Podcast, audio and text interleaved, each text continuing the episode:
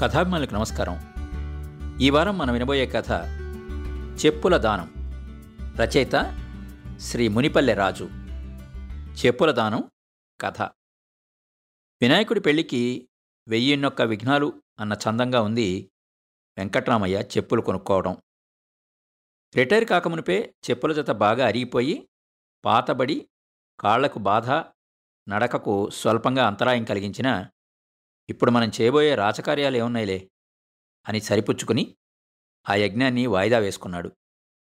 పావల అర్ధ రూపాయి రూపాయి ఇచ్చుకుంటూ పది పన్నెండు సార్లు రిపేర్లు చేయించినా పాత చెప్పుల్ని కొత్తవి చేయడం సాధ్యం కాదు కదా. ఉద్యోగం విరమించిన మూడు నెలలకు కానీ రావలసిన ఫండు గ్రాట్యుటీ చేతికి అందలేదు. అందిన వెంటనే చిన్న కూతురి పెళ్ళి. ఇప్పుడు హళ్ళికి హళ్ళి సున్నకు సున్నా అన్నట్టు కేవలం నెలసరి పింఛన్ డబ్బులు తప్పితే చేతిలో వేరే చిల్లిగవ్వ ఉండడం లేదు. ఇదేమిటి? అన్నది వెంకట్రామయ్య భార్య పింఛన్ డబ్బులు లెక్కబెడుతూ. చెప్పులు కొనుక్కోవాలి అని నిర్లిప్తంగా సమాధానం చెప్పాడు.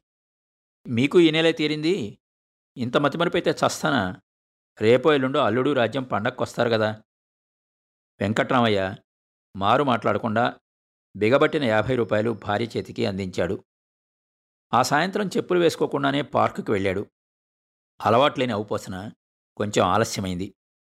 తోటి పెన్షన్దారులు సభ ముగించబోతున్నారు. తనతో బాగా చనువుగల నాగభూషణం జోకులు వేస్తూ అయినా మన వెంకట్రాముడికి ఈ మధ్య బాగా కాపీనం ఎక్కువవుతుందిలే. కొడుకులు కోడళ్ళు సంపాదిస్తున్నారు కదా. ఒక బాటా జత కొనుక్కోమంటే ముల్లె తరిగిపోతుందా? అన్నాడు. వెంకట్రామయ్య సమాధానం చెప్పేలోపనే సంభాషణ చెప్పుల క్వాలిటీ కంట్రోల్ మీదకి మళ్ళింది. మనం పల్లెటూళ్ళలో ఉన్న రోజుల్లో తోలు ఆకు చెప్పులు రెండేళ్ళకు తక్కువ సర్వీస్ ఇచ్చేవే. కలిగిన రైతు బిడ్డలు కిరు చెప్పులు ధరించి అత్తగారిళ్ళకు వచ్చినప్పుడు ఆరు నెలలైనా ఆ కొత్త మాసిపోయేదా. ఆ రోజులే వేరయ్యా స్వర్ణయుగం. ఈ మాయదారి కంపెనీ చెప్పులొచ్చాయి ఆరు నెలకోటి మార్చాల్సి వస్తోంది ఆ పై నెలలో కూడా వెంకట్రామయ్య చెప్పుల బేరం పడలేదు. ఈ నెలలో రెండు తద్దినాలు పెట్టాలి. మీకు ముహూర్తం ఇప్పుడే కుదిరిందా? అన్నది భార్య. ఆ సాయంత్రం పార్కుకి వెడుతూ దారిలో చెప్పులవాడి దగ్గర ఆగిపోయాడు. మరీ మేకులు కొడుతున్నావు దారంతో కొట్టలేవా? అని అడిగాడు.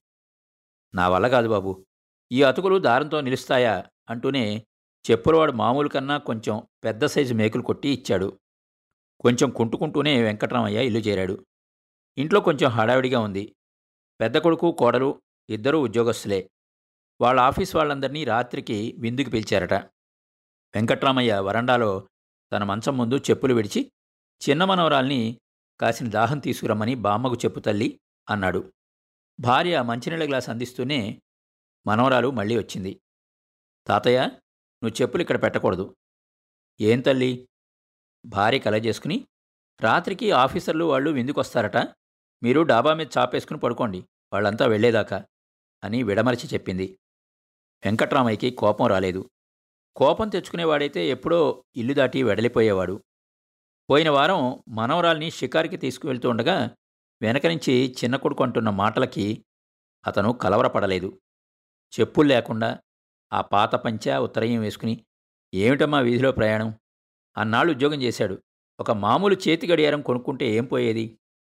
తన భార్య అతనికేం సమాధానం చెప్పిందో తనైతే వినలేదు కానీ తను గడియారం ఎందుకు కొనుక్కోలేదో పాత పంచలే ఎందుకు ధరిస్తున్నాడో వీళ్ళకు చెప్పడం చాలా అప్రస్తుతం అనుకున్నాడు.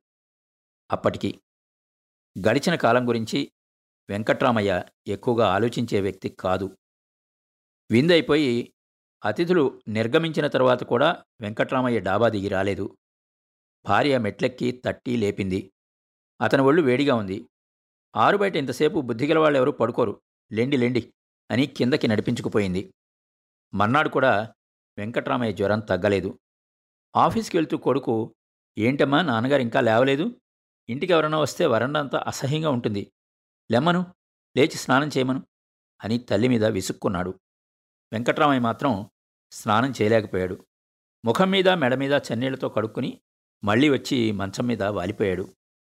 మూడు రోజులు వరుసగా వెంకట్రామయ్య పార్కులో హాజరు కాకపోయేసరికి నాగభూషణం గజపతి నాయుడు రామశర్మ నేరుగా ఇంటికే వచ్చారు. అప్పటికి అతని ఒంటి మీద స్పృహ లేదు. కుడికాలు ఎర్రగా వాచి ఉన్నది. పెద్ద కొడుకు చిన్న కొడుకు తండ్రిని ఆసుపత్రికి తీసుకుపోయే ప్రయత్నంలో ఉన్నారు. వాళ్ళ స్నేహితుడు ఓ కుర్ర డాక్టర్ వచ్చి చూసి ధనుర్వాతం అని తోస్తున్నది హాస్పిటలైజ్ చేయాల్సి ఉంటుంది అని చెప్పాడు. వెంకట్రామయ్య భార్య కినురాలై తలుపు మాట నుంచుని భర్త స్నేహితుల మాటలు వింటున్నది. ఏమైతేనేం? వెంకట్రామయ్యను ప్రప్రథమ భారత రాష్ట్రపతి రాజేంద్ర ప్రసాద్ స్మారక వార్డులో చేర్పించారు. సివిల్ సర్జన్ వెంకటవామన హనుమత్ ప్రసాద్ గారు ఆ ఉదయం తన ప్రైవేట్ ప్రాక్టీస్ కేసులన్నీ చూసుకుని వార్డుకి ఆలస్యంగా చేరుకున్నారు.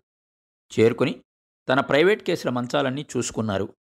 ఆ సాయంత్రం విమానంలో ఆయనకి ప్రయాణం ఉంది.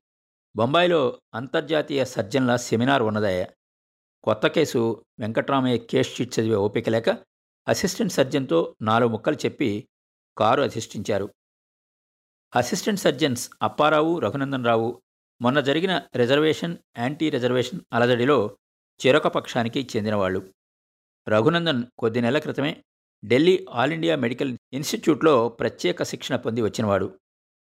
Gangrene for immediate amputation of right leg అని కేస్ షీట్లో రాసి హెడ్ నర్స్తో ఆపరేషన్ థియేటర్కి కబురు చేయమని ఆదేశించి లంచ్ బ్రేక్కి వెళ్ళిపోయాడు. సీనియర్ అప్పారావు అది చూసి మండిపోయాడు.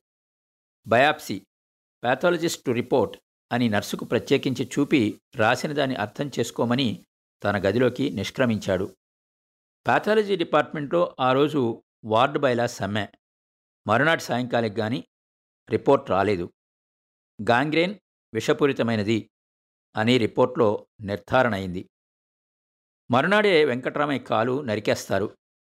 టెలిగ్రామ్ అందుకుని పెద్ద కూతురు నేరుగా ఆసుపత్రికే వచ్చింది.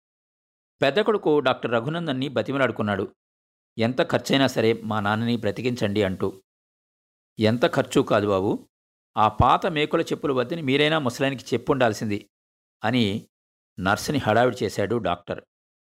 విచిత్రంగా ఆపరేషన్ థియేటర్కి తీసుకుపోయే ముందు వెంకట్రామయ్యకి పూర్తిగా తెలివచ్చింది. పెద్ద కూతుర్ని పిలిపించుకున్నాడు. ఆమె మీద అతనికి ఎంతో ప్రేమ. చేతులు నిమిరి చెవి దగ్గరికి పెట్టు తల్లి అని కోరారు. మీ అమ్మ పల్లెటూరి పిల్ల. కొత్త కాపురం పెట్టిన రోజున మొదటి కొన్న వస్తువేదో తెలుసా తల్లి? చెప్పులు. ఎంత మురిసిపోయిందో. వెంకట్రామయ్యకి ఆ వెంటనే మగతొచ్చేసింది. ఏమీ అర్థం కాక బోరున విలపిస్తున్న పెద్దబిడ్డ ముఖం అతను చూడని లేదు. మరో గంటలో అతని కాలు తీసేశారు. ఆ తర్వాత అరగంటలో కాలుకి ఇంకా కుట్లు పడుతూ ఉండగానే వెంకట్రామయ్య ఆపరేషన్ బల్ల మీదనే తన ఇహలోకయాత్ర ముగించి ఎక్కడికో వెళ్ళిపోయాడు. వెంకట్రామయ్య రక్తబంధువులందరికీ అర్జెంట్ తంతి వార్తలు వెళ్ళాయి. వాటికి సరిగ్గా యాభై రూపాయలైంది. ఆస్పత్రి నుంచి ఆయన భౌతిక కాయాన్ని ఇంటికి తరలించడానికి ట్యాక్సీ ఖర్చు కూడా యాభై రూపాయలే అయింది. అతనిని ఖననం ముందు స్నేహితులు ముగ్గురు వేరువేరుగా కొన్న పూలమాలల ఖర్చు కూడా యాభై రూపాయలే. కర్మలైపోగానే కొడుకులు చేయవలసిన షోడశ దానాల్లో చెప్పుల దానం కూడా ఒకటి కదా? చిన్న కొడుకు తెచ్చిన పాదరక్షల జత పెద్ద కొడుక్కి నచ్చక మంచివి బాటా కంపెనీవి తెప్పించాడు. వాటి వెల కూడా యాభై రూపాయలే. బ్రాహ్మడికి చెప్పుల దానం చేస్తూ ఉండగా వెంకట్రామయ్య మనవరాలు చూసింది. నానా తాతయ్యకి ఒక కాలే కదా మిగిలింది. మీరు రెండు చెప్పులు ఇస్తున్నారెందుకు అని తండ్రిని ప్రశ్నించింది. బహుశా ఆ ప్రశ్న విలువ కూడా అంతేనేమో. వెంకట్రామయ్య పోయి చాలా సంవత్సరాలే ఉండొచ్చు. ఏటా అతని తద్దినాలు పెడుతూనే ఉన్నారు. అతని భార్య కొడుకులు మర్చిపోయినా ఏటా చెప్పుల దానం ఇప్పిస్తూనే ఉన్నది. విన్నారు కదండి? మునిపల్లె రాజుగారి కథ చెప్పుల దానం. మరి విన్నారు కదా? ఇది ఇవాల్టి ఎపిసోడ్. మళ్ళా వచ్చే వారంలో కలుసుకుందాం. మా షో మీకు నచ్చినట్టయితే యాపిల్ పాడ్కాస్ట్ గూగుల్ పాడ్కాస్ట్ మరియు స్పాటిఫైలో కానీ సబ్స్క్రైబ్ చేసి నోటిఫికేషన్ ఆన్ చేసుకోండి. నెక్స్ట్ ఎపిసోడ్ రిలీజ్ అయినప్పుడు మీకు అప్డేట్ వస్తుంది. నేను మీ కొప్పతి రాంబాబు విజయవాడ నుండి